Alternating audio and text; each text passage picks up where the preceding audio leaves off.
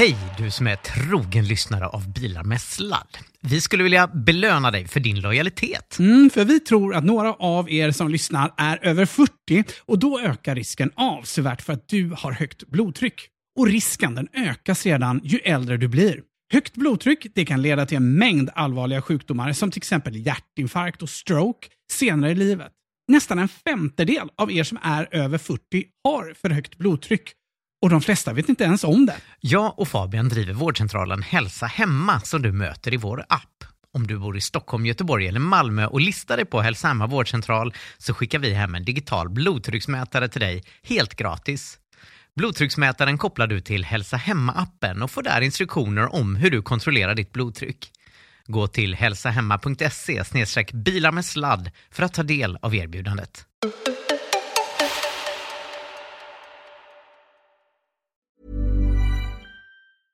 Introducing Wondersuite from Bluehost.com.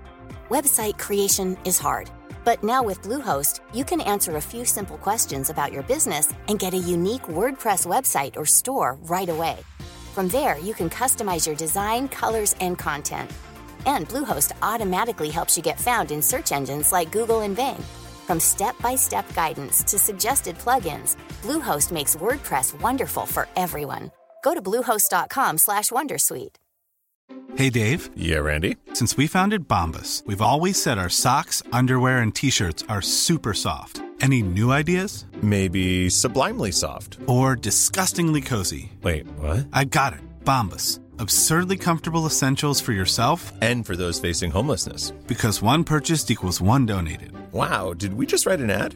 Yes. Bombas. Big comfort for everyone. Go to bombas.com slash ACAST and use code ACAST for 20% off your first purchase. Hi, I'm Kara Berry, host of Everyone's Business But Mine, and I am an all inclusive addict. Enter Club Med, the best all inclusive for you and your family. With resorts worldwide, from their family flagship resort, Club Med Punta Cana, to their only mountain resort in Canada, Club Med Quebec, they have everything you need to relax. With their 20 plus sports activities, wellness programs, you can dine on delicious cuisine and make memories with your family. So book your next getaway with Club Med. Visit clubmed.us or call 1 800 Club Med or your travel advisor.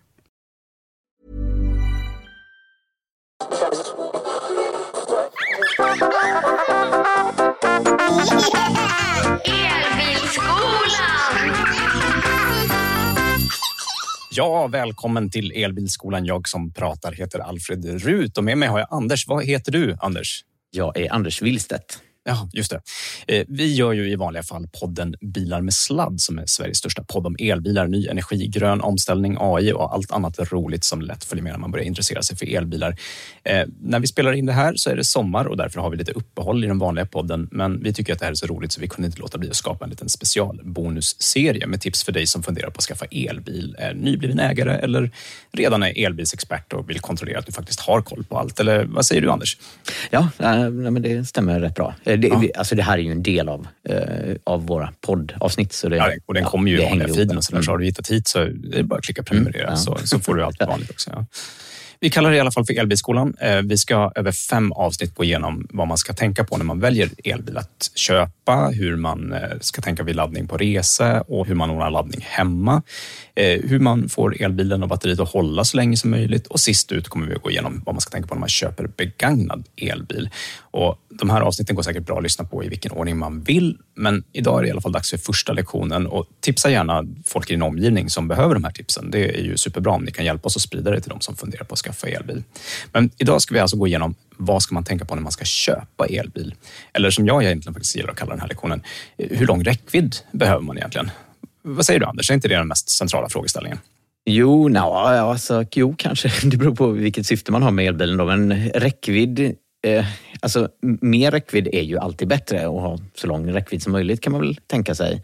Eh, Men om man har elbil och med laddning hemma så är ju bilen alltid laddad på morgonen och därför när du kör i vardagen så behöver du aldrig tänka på räckvidd.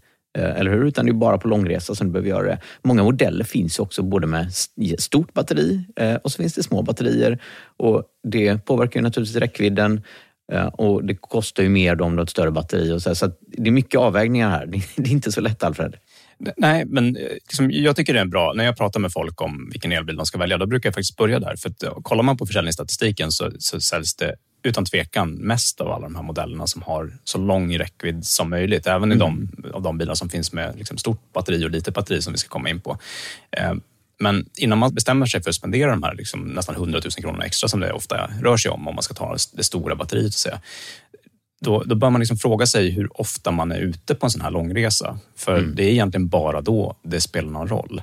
Och ja, det är liksom när man kör längre än bilens räckvidd. Hur ofta det händer, hur många gånger per år är det? Är det värt de här extra pengarna, alltså över 100 000 kronor som det kan handla om? Mm. Men det, här, det går inte riktigt heller att lita på räckvidden som tillverkaren anger. För bilarna har ofta inte så lång räckvidd på riktigt som det står på pappret. Nej, det, det har du rätt i. Det är, en, det är en väldigt viktig poäng. Räckvidden brukar ju anges enligt en standard som kallas för VLTP, så det är liksom ett standardiserat sätt att, att testa det på. Eh, och eftersom det är standardiserat så då är det faktiskt så att eh, siffrorna är jämförbara mellan olika modeller och tillverkare. De, de brukar vara åtminstone snarlika i hur nära sina räckviddssiffror som bilarna kommer. Eh, så det, det är bra när man ska jämföra. Men eh, för för att undvika besvikelse och obehaglig överraskning när man är ute på sin första långresa så behöver man nog känna till det att verklig räckvidd faktiskt avsevärt skiljer sig från den som står på pappret på bilen när du köper bilen. VLTP är ju en körcykel som innebär att många olika moment, man har stadskörning och lite landsvägskörning och sådär också. Men som vi varit inne på här tidigare så är det ju bara när man reser långt med elbil som man egentligen behöver tänka på räckvidden. Och Alfred, du får berätta, hur gör man när man reser långt? Man, man kör snabbt, oftast på Ja. motorväg. Tänker jag. Precis, Eh, och till skillnad från bensinbilar så drar faktiskt elbilar som mest när de kör fortast. Och Det gör att bilarna sällan når den räckvidden som eh, man har specificerat på pappret om man ligger 110. Och till och med eh, ännu snabbare kanske i vissa fall på motorvägen. Och Det här gäller ju särskilt då på vintern eftersom eh, luftmotståndet ökar i kvadrat av med hastigheten och kall luft dessutom ger mer luftmotstånd. Så om tillverkaren säger 40 mils räckvidd VLTP så kan man kanske räkna med drygt 30 mil på motorväg. Ja, och det är ju verkligen viktigt att känna till. Det är många som får sig en kalldusch annars första gången de ger sig ut på långresa och tror att det blir samma liksom, räckvidd på riktigt. Ehm, Men trots det så är det faktiskt så att även bilar med mindre batterier idag räcker ganska bra till även för långresa eftersom laddnätverken börjar bli så bra utbyggda. Så frågan man ska ställa sig egentligen om man tycker att det är värt priset, på, alltså igen då de här kanske 100 000 kronorna extra, bara för att man de få gånger per år man är ute på långresa ska spara någon timme. För det går ganska bra att åka på långresa även med de, de varianterna av bilar som har mindre batterier. För att kolla det här, eh, jag gav mig faktiskt av till eh, närmsta snabbladdarstation och kollade hur befintliga ägare tänker kring sina elbilar och vad de skulle önska att de hade känt till innan de skaffade sin elbil. Vi kan lyssna lite på hur det lät. Trots att elbilar ofta anklagas för att vara dyra verkar det faktiskt som att svenskarna drar sig för att köpa billiga elbilar. Jag har begett mig till en av Teslas laddstationer för att fråga folk hur de resonerade när de valde modell. Och väl här kryllar det förvisso av elbilar. Men att hitta någon som har köpt en bil med ett mindre batteri än det största tillgängliga, det visar sig allt svårare. Och det är kanske inte så konstigt. Tesla Model 3 är den modell där flest ägare faktiskt har valt att spara några slantar genom att köpa det mindre batteriet. Ändå är inte ens var fjärde Model 3 en standard range, som de heter. För Model Y rör det sig om bara var åttonde. Och än större är dominansen om man kollar på storsäljare från andra fabrikat. Varken Volkswagens ID3 eller ID4 kommer upp i ens 1% av de sålda bilarna med det mindre batteriet. Det är nästan som man börjar undra om den billiga varianten är främst till för att ha ett lågt frånpris i annonserna. Ändå är det faktiskt så att laddnätverken nu börjar bli så väl utbyggda att bilarna med små batterier faktiskt också går att ta på långresa, även om det kan bli något extra stopp på vägen. Total tidsskillnad blir ändå inte mer än 30 till 60 minuter på en heldagsresa. Och handen på hjärtat, hur ofta gör man så långa resor? Om det bara är någon gång om året, är det verkligen värt att lägga 100 000 kronor extra för att spara den där halvtimmen? Jag bestämde mig för att fråga några riktiga elbilsägare om hur deras tankar gick. Hejsan, vad, vad heter du? Patrik Hoveland. Är det den första elbilen här? Jajamän. Vad är det du har valt? Det är en Tesla Model 3, long range. Hur, hur kommer det sig att du valde long range? Eh, egentligen så tyckte jag att det var alternativet som fanns. Förmånsvärdet var liksom bra och den fyllde mina behov. Den här standard range var inte tillräckligt. Framförallt så tänker jag så här att på eh, vintern framförallt så blir det lite lite. Hur, hur länge får du stanna och ladda här idag då? Här blir det nog 15 minuter ungefär. Har du räknat på hur lång tid du skulle behöva stå om du hade haft en standard range? Eh, då hade jag ju inte kommit hit till, den här, till det här laddstället. Då hade man fått lagt upp det lite annorlunda tror jag. Okej, anledningen till att jag frågar det är för att vi, vi, vi märker att om man kollar i statistik så är det, det är så otroligt många fler long range-bilar än standard range-bilar. Och samtidigt så om man kollar till vardagsbehov så verkar det liksom standard range vara tillräckligt för de flesta. Men hur gick tankarna kring det för dig när ni skulle välja? Ja, nej, men jag håller med. Eh, vardagsbehoven så är ju säkert standard range fullt tillräckligt. Men med tanke på att i alla fall med den här typen av batteri så använder man ju kanske egentligen 60 procent av batteriet. Man tar sig dit man ska och hem igen men sen måste man ju ladda hela tiden då. Det är ju lite, ja, bekvämlighetsskäl så är det bättre helt enkelt. Är det, är det värt över 100 000 extra för att slippa de där problemen? Om det är värt 100 000 extra, jag vet inte vad det är för skillnad idag. Men eh, i och med att jag hade den här som leasingbil så tycker jag att det var det. Bortsett från batteriet då, vad, vad var det för andra saker som var viktigt för dig när du skulle välja bil? Det avgörande egentligen till att jag valde long range det var ju fyrhjulsdriften. Sen är det ju bättre prestanda. Det kan vara lite kul. Ja men det är det Så det är inte bara batteriet, det är några olika faktorer. Sen är, även sådana faktiskt saker som stereoanläggningen skiljer ju lite grann. Så att det var, för mig var det ett enkelt val. Kollar du på några andra fabrikat? Eh, ja, jag följer ju utvecklingen. Jag har följt Nio en hel del. Det är ju en kinesisk tillverkare som kanske eller kanske inte slår här. Jag vet inte, vi får se. Men de är ju på frammarsch i alla fall. Men inga av de gamla hedliga som du övervägde? Vilka då hedliga? Vad menar du då? Ja, du får berätta för mig. Nej, alltså jag, nej, inte direkt. Som det är idag så tycker jag Tesla är väldigt prisvärda. Visst, Audi är fina bilar. Jag menar, det är många tillverkare som är oftast dyrare och oftast nästan lika bra på många punkter. Då, då finns det inte så stor anledning att välja något annat. Så tänkte jag i alla fall. Vad, vad heter ni? Birgitta. Och Göran Westerlind. Jag ser en Volkswagen eh, ID4 GTX bakom. Är det er bil? Ja, det är det. Hur, hur gick snacket innan ni valde just den här modellen då? Jag var runt med min son och så testade vi Merca och BMW och fastnade faktiskt för ID4, GTXen då. Fyrhjulsdrift, Norrland. Ja, det är snö och halka och... GTX, då är det det stora batteriet också tror jag. Ja, 77 kilowatt. Funderade du någonting på om du skulle välja ett mindre batteri innan du köpte? Nej, nej utan snarare en som har längre räckvidd. Ute i Norrland finns det inte så mycket laddstationer än. Så att, men en Tesla köper jag inte. Hur kommer det sig då? Nej, jag, jag har provkört några. Jag tycker de är skramliga. Du skrattar? Ja, jag skrattar. En ny bil är väl, de är väl likadana.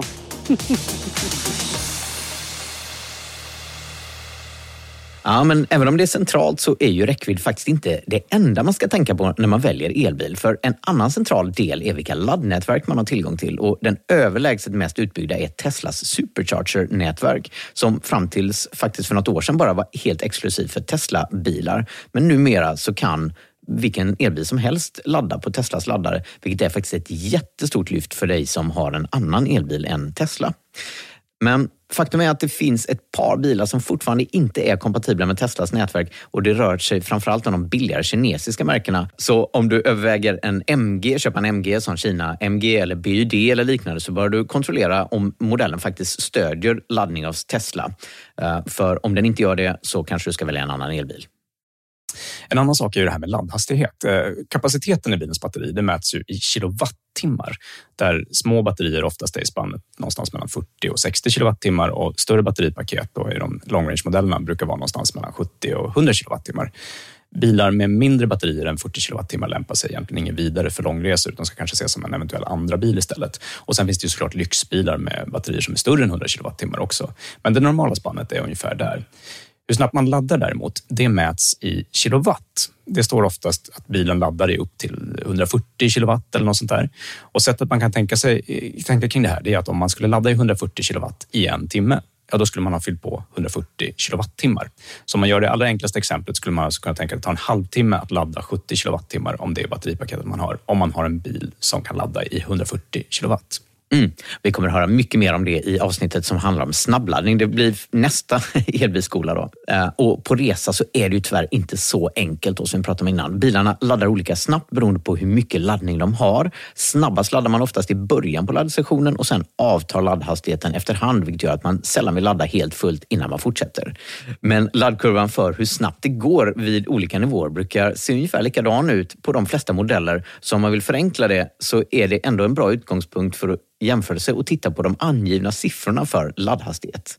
Däremot så kan det vara bra att känna till att många av de bilar som laddar allra snabbast, till exempel Kia EV6 och Hyundai Ioniq, kräver att laddaren kan ladda med 800 volts spänning vad betyder det Alfred? Jo, eh, hur mycket energi laddaren kan föra över beror på två saker. Dels hur många ampere, det vill säga hur mycket ström laddaren kan leverera och sen i vilken spänning som laddaren kan leverera den och bilen kan ta emot den. Och som du var inne på så har vissa bilar hunnit införa stöd för en högre spänning på 800 volt medan de flesta andra elbilar fortfarande då laddar på 400 volt. Och det gör ju att de här 800 volts bilarna de kan ladda snabbare än 400 voltsbilarna vid idealiska förhållanden. Mm. Men det är viktigt att känna till att det idag egentligen är främst laddnätverket Ionity som erbjuder sådana här 800 volts laddare och de har betydligt färre laddare då än Tesla till exempel och på Tesla så är det 400 volt som gäller. Och med 400 volts laddare då är det faktiskt så att 800 volts bilarna blir något långsammare än vad en 400 volts bil skulle vara eftersom man måste omvandla strömmen där. Mm. Däremot så är 800 volt, det tyder på att det är framtiden eller kanske kommer bli ännu högre till och med. Så att de här bilarna som har 800 volt, de har nog ändå framtiden för sig. Det kommer bli vanligare och vanligare med sådana laddningar. Mm. Och En annan viktig sak som jag tycker att folk ofta missar är att tänka på hur förbrukningen påverkar laddhastigheten. För Tesla Hyundai och Kia och sådär, de brukar ses som de snålaste bilarna. De kommer helt enkelt då längst per kilowattimme elektricitet eh, och det sparar såklart pengar också. Men om man kommer längre per kilowattimme så behöver man också färre kilowattimmar för att få tillräcklig räckvidd för att nå sin destination eller till nästa laddstopp beroende på var du ska någonstans. Då. Det innebär att en snål bil kanske laddar snabbare om man räknar i kilometer än en törstigare bil om eh, man nu kan prata om törsten när det gäller elbilar. Eh, men eh, även om den mindre effektiva bilen då laddas snabbare i kilowatt räknat. Var du med på det Alfred? Ja, men exakt. Så att om den, om den drar mycket, då måste man ju ha högre laddhastighet för att få lika många kilometer. Så att en riktigt snål bil kan ladda långsammare i kilowatt, men ändå bli snabbare i kilometer. Var det rätt uppfattat? Ja, det är ju komplicerat det här och jag förstår att det är klurigt för lyssnarna. Ja, men om man ska försöka sammanfatta allt det här ändå, då, som är får man säga, elbilspecifikt, så kan man tänka att en modern ny elbil som ska funka och ha som första eller enda bil, den ska nog ha minst 35 mils räckvidd i VLTP, helst över 40 till och med. Mm. Och dessutom ska den pika på en laddning på minst 120 kilowatt. Då har man det, då, då kommer man liksom att klara sig. Det finns ett gäng dyrare bilar som har väsentligt bättre specifikationer än så, alltså både räckvidd och snabbare laddning. Men det är helt rimligt att ge sig ut på långresa någon gång per år med en, med en bil som lever upp till de kraven. Och det gör att utbudet av modeller som finns att välja på som klarar dessa krav faktiskt börjar bli rätt ordentligt. Mm. Och sen tillkommer ju såklart allt annat som man brukar vilja tänka på när man väljer bil som inte är elbilspecifikt. Då.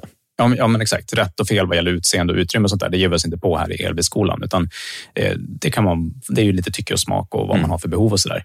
Eh, men generellt kan ju faktiskt sägas att de elbilar som byggs specifikt som elbilar, det vill säga att de inte också har eh, i samma modellprogram varianter med förbränningsmotor som en hybrid eller en ren bensinbil. De rena elbilarna de brukar bli bättre invändigt utrymmesmässigt. De blir helt enkelt väldigt praktiska. Mm. Och Det är för att när bilarna kan utformas då för att ha batteriet i golvet och elmotorerna direkt på, elaxlarna, eller på, på hjulaxlarna, då försvinner ju helt behovet av en kardantunnel. Som, eh, det är ju den tunneln som går i mitten av bilen från motorn eh, på förbränningsmotorbilar. Och den elektriska drivlinan den tar helt enkelt mycket, mycket mindre plats och det gör att även små elbilar får väldigt gott om utrymme på insidan. Och det är inte alls ovanligt med att du har jättemycket extra bagageutrymme under golvet i bakluckan där tanken normalt sitter på en konventionell bil. Eller för den delen att du har ett extra bagageutrymme fram till under den så kallade motorhuven fram, eller flunken som man pratar om då. Eh, men vi kanske borde också säga någonting om mjukvaran i bilen, Alfred? Ja, det ska vi göra. För eh, kör man elbil så är faktiskt en av de stora fördelarna att många modeller är uppkopplade och går att styra på distans via en app. Det är så skönt och faktiskt något som alltså fortfarande imponerar på vänner och släktingar som inte har sett ljuset ännu. Liksom, när man mm. kan sätta sig i en perfekt tempererad kupé. Man aldrig mer behöver man sitta i en kokhet kupé på sommaren innan den hunnit bli kall eller mm. en helt utkyld kupé på vintern eftersom man bara slår på klimatanläggningen 5-10 minuter innan man planerar att ge sig av. Mm hur bra de här apparna för att koppla upp sig mot bilen funkar skiljer sig lite mellan fabrikaten och är något som man kanske bör undersöka innan man väljer, för det är faktiskt ganska centralt skulle jag säga.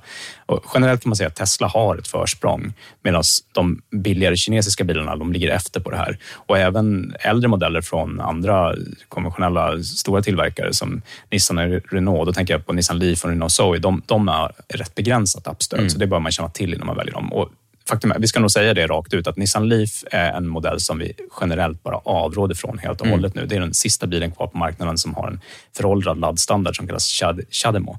Mm. Och den funkar därför inte med de flesta snabbladdarstationer, så den ska man inte välja idag. Nej. Och I stort sett alla andra bilar erbjuder annars snabbladdning med CCS-standarden som är den nya. Vi ska prata mer om det i nästa eh, elbilskola om snabbladdning. Eh, och den standarden ska en ny elbil absolut ha. Välj inget annat. Men även själva mjukvaran i skärmen i bilen är värd att tänka på, Alfred. Ja, och även det här kokar ju delvis ner till tycke och smak såklart. Men generellt kan man ändå säga att Tesla, de är bäst på, på mjukvara. Skärmen i bilen känns väldigt rapp och bra och man kan enkelt navigera till destination och få en rutt planerad åt sig som innehåller alla liksom laddstopp man behöver ha på vägen. Och det är förvånansvärt bra precision i den, mm. i det, ja, men i den eh, prognosen helt enkelt. Mm. Hos andra fabrikat kan det skilja sig en del åt. De dyrare bilarna de klarar oftast bra att ge ruttförslag numera och även inkludera laddstopp. Men precisionen kan vara lite varierande vilket gör att man som förare kan känna behov av att dubbelkolla förslaget, till exempel med en app i telefonen. Då. Ja, det finns till exempel en tjänst som heter A Better Route Planner som faktiskt är ett svenskt bolag som från början erbjuder väldigt bra ruttplanering för eh, alla vanliga bilmodeller. Så med den tjänsten så kan man enkelt planera rutter även för modeller som, som har lite sämre omborddator. Mm. Ja, och annars kan man också, värt att nämna det, att Volvo, Polestar, Ford, nyare Renault som kommer nu och snart fler där till, de har börjat bygga så att själva färddatorn i bilen bygger i grund och botten på Googles system Android, Android Automotive. Heter det. Vilket innebär att gränssnittet känns rappt och användarvänligt och så har det dessutom stöd för tredjepartsappar vilket gör att man kan tänka att det kommer utvecklas raskt i framtiden. Och Google är ju duktiga på mjukvara så det kommer förmodligen bli bra. Även BMW och Mercedes har börjat få kläm på mjukvaran i sina bilar, även om det är lite mer på egen hand. Medan många Volkswagen-förare faktiskt har upplevt sin färddator som både seg och lite omständlig. Och de har fått mycket kritik för det. Och det omfattar ju då också även Skoda och Cupra som byggs på samma plattform värst, och det här måste man verkligen provköra innan man köper någonting och se om man står ut med det, är det dock i, i de kinesiska bilarna som ja, men BUD, MG, Maxus, Xpeng. De har en bit kvar med konstiga översättningar och liksom olika quirks där förbrukningen inte anges som man, i de enheter man vill och sådär. Eh, av de rena kinesiska märkena tror jag det är Nio som har kommit längst, men det vet ju du egentligen mest om som har provkört den ordentligt. Mm, ja, men jag har provkört flera Nio-bilar och Nio är absolut betydligt bättre än många av de europeiska skulle jag säga. Deras gränssnitt väldigt likt eh, Teslas. Sen eh, bara nyanserade med Xpeng där också. Deras, de har en väldigt rapp skärm, men den är, det är dålig mjukvara. Men den har mm. alla förutsättningar att bli bättre över tid. Ja. Men Tesla gick ju i bräschen för att skicka ut mjukvaruuppdateringar på distans så att man enkelt kan uppdatera bilen precis som man gör med telefonen. Då. Och Det här är faktiskt någonting som man verkligen uppskattar som användare för bilen blir bättre och bättre och får fler och fler funktioner efterhand. Vilket gör att det dröjer länge innan då bilen känns gammal. Och numera så gör även andra märken detta. Polestar, och Volvo och Volkswagen gör samma sak. Eh, men kolla vad som gäller för just den bilen du då tittar på. Ja, och med det sagt så tror jag faktiskt att det bara är att önska er lycka till och att eh, ja, men såklart provköra modellerna ni överväger eller köpa grisen i säcken om ni föredrar det. Gemensamt för de flesta elbilar är att de brukar kännas väldigt roliga att köra eftersom de upplevs som pigga och kvicka och har väldigt fina köregenskaper jämfört med traditionella bensinbilar. Då säger vi tack för denna omgången av Elbilskolan och missa inte nästa avsnitt för det handlar om snabbladdning när du är på långresa. Ja, och om det här var första gången du hörde oss snacka eftersom du kanske har blivit tipsad av någon som tänker att det här är bra för dig när du är spekulant på en elbil, då vill vi verkligen tipsa om den ordinarie podden. Där snackar vi och analyserar vi varannan vecka alla nyheter och rön ur elbilsvärlden och allt som har med grön omställning och ny energi att göra. Mm, och dessutom besvarar vi lyssnarbrev, vilket eh, brukar kunna ge en hel del matnyttiga tips om hur man får mest ut av sitt elbilsägande. Eh, och så är det såklart en hel del svammel och skoj och det är nog det som våra över 20 000 lyssnare uppskattar bäst. Nej, det, det tror inte jag. Man är väl här för att man vill lära sig saker, eller vad? Det... Uh, ja, det är nog lite, lite olika tror jag. Uh, jag uppskattar själv svamlet ska jag säga. Ja, jo, men det är kul. Vi, vi, brukar ha roligt. Och prenumerera i alla fall på podden och tipsa dina vänner och bekanta. Och vi finns överallt där poddar finns, till exempel Spotify, Apple eller någon av de andra poddapparna om du har hittat hit via en länk på nätet. Mm. Och med det så säger vi väl kör elektriskt. Ja, sladda lugnt.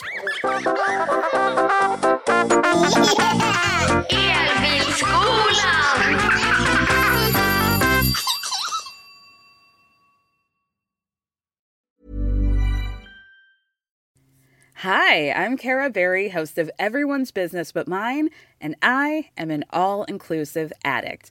Enter Club Med, the best all inclusive for you and your family. With resorts worldwide, from their family flagship resort, Club Med Punta Cana, to their only mountain resort in Canada, Club Med Quebec, they have everything you need to relax With their 20 plus sports activities, wellness programs, you can dine on delicious cuisine and make memories with your family. So book your next getaway with Club Med. Visit clubmed.us or call 1 800 Club Med or your travel advisor.